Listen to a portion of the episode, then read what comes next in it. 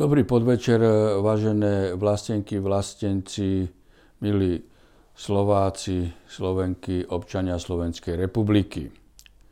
Keby bol Fico premiérom, rovnako ako Heger by systém S-300 Ukrajine dal. Nasledujúca faktografia vás o tom bez najmenších pochybností presvedčí. To, že Ukrajina je dlhodobý antiruský projekt Spojených štátoch amerických, je každému, kto má otvorené oči a mysel nie len na Slovensku, v Európe, ale aj vo svete očividne známe. Jeho pretransformovanie vo februári 2014 po ozbrojenom, neústavnom štátoprávnom prevrate do nacisticko-banderovskej podoby nevyvoláva pochybnosti zrejme už u nikoho. Samozrejme mimo autorov tohto antiruska, samotných nacistov alebo lokálnych pohrobkov nacizmu. Fico 2.9.2014, hoci Orbán to jednoznačne odmietol, dal nacistickému režimu na Ukrajine reverzný plyn bez ktorého by tento režim neprežil ani týždeň.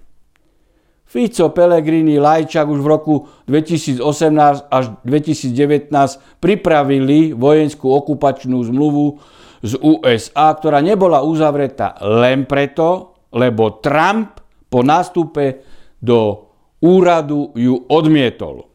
Heger 8.4.2022 na pokyn Američanov dodal raketový systém S-300 nacistom na Ukrajine.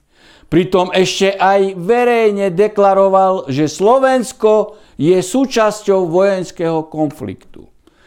V diplomatickej reči tým de facto on, veľký malý Heger v mene obrovského Slovenska vyhlásil vojnu maličkému Rusku. V ruskej televízii oznámili, že Slovensko je jeden z ďalších cieľov ruskej armády. Slovenskom dodané rakety S-300 nacistom v Kieve nedorazili ani na miesto určenia a nevydržali tam ani 48 hodín. Ruská armáda ich 10. apríla 22 námornými raketami Kalibr južne od Dnepropetrovska vyhodila do vzduchu a s ním aj 25 ukrajinských vojakov. Čaputova a Heger s Náďom čo dosiahli? Dosiahli smrť 25 vojakov Ukrajiny, úplne zničili vzťahy s Ruskom a privodili absolútnu blamáž Slovensku vo svete mohli radšej špičkovo vybaviť 6 slovenských nemocníc, ako hovorili. Orbán odmietol i dodávky zbraní na Ukrajinu. Smer na čele s Ficom farizejsky 10.4.2022 organizoval protestné zhromaždenie na Slavine proti zaťahovaniu Slovenska do vojny.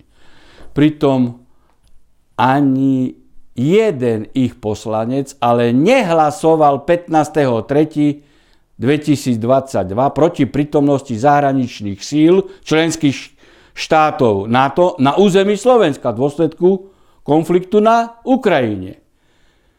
Fico začal prvý na Slovensku konkrétne pomáhať nacistickým banderovcom na Ukrajine už 2.9.2014. Heger iba pokračuje v ním nastolenom kurze, respektíve trende. Prezieravý Orbán odmietol na Ukrajinu dodávať reverzný plyn 2014 a teraz i dodávky zbraní. Fico, keby bol dnes premiérom, S-300 by tak, alebo S-300 by tak ako Heger Ukrajine dal a mediálne by to odprezentoval, že tak zachránil mier vo svete ako 39.1938 Arthur Neville Chamberlain po Mnichovskom diktáte.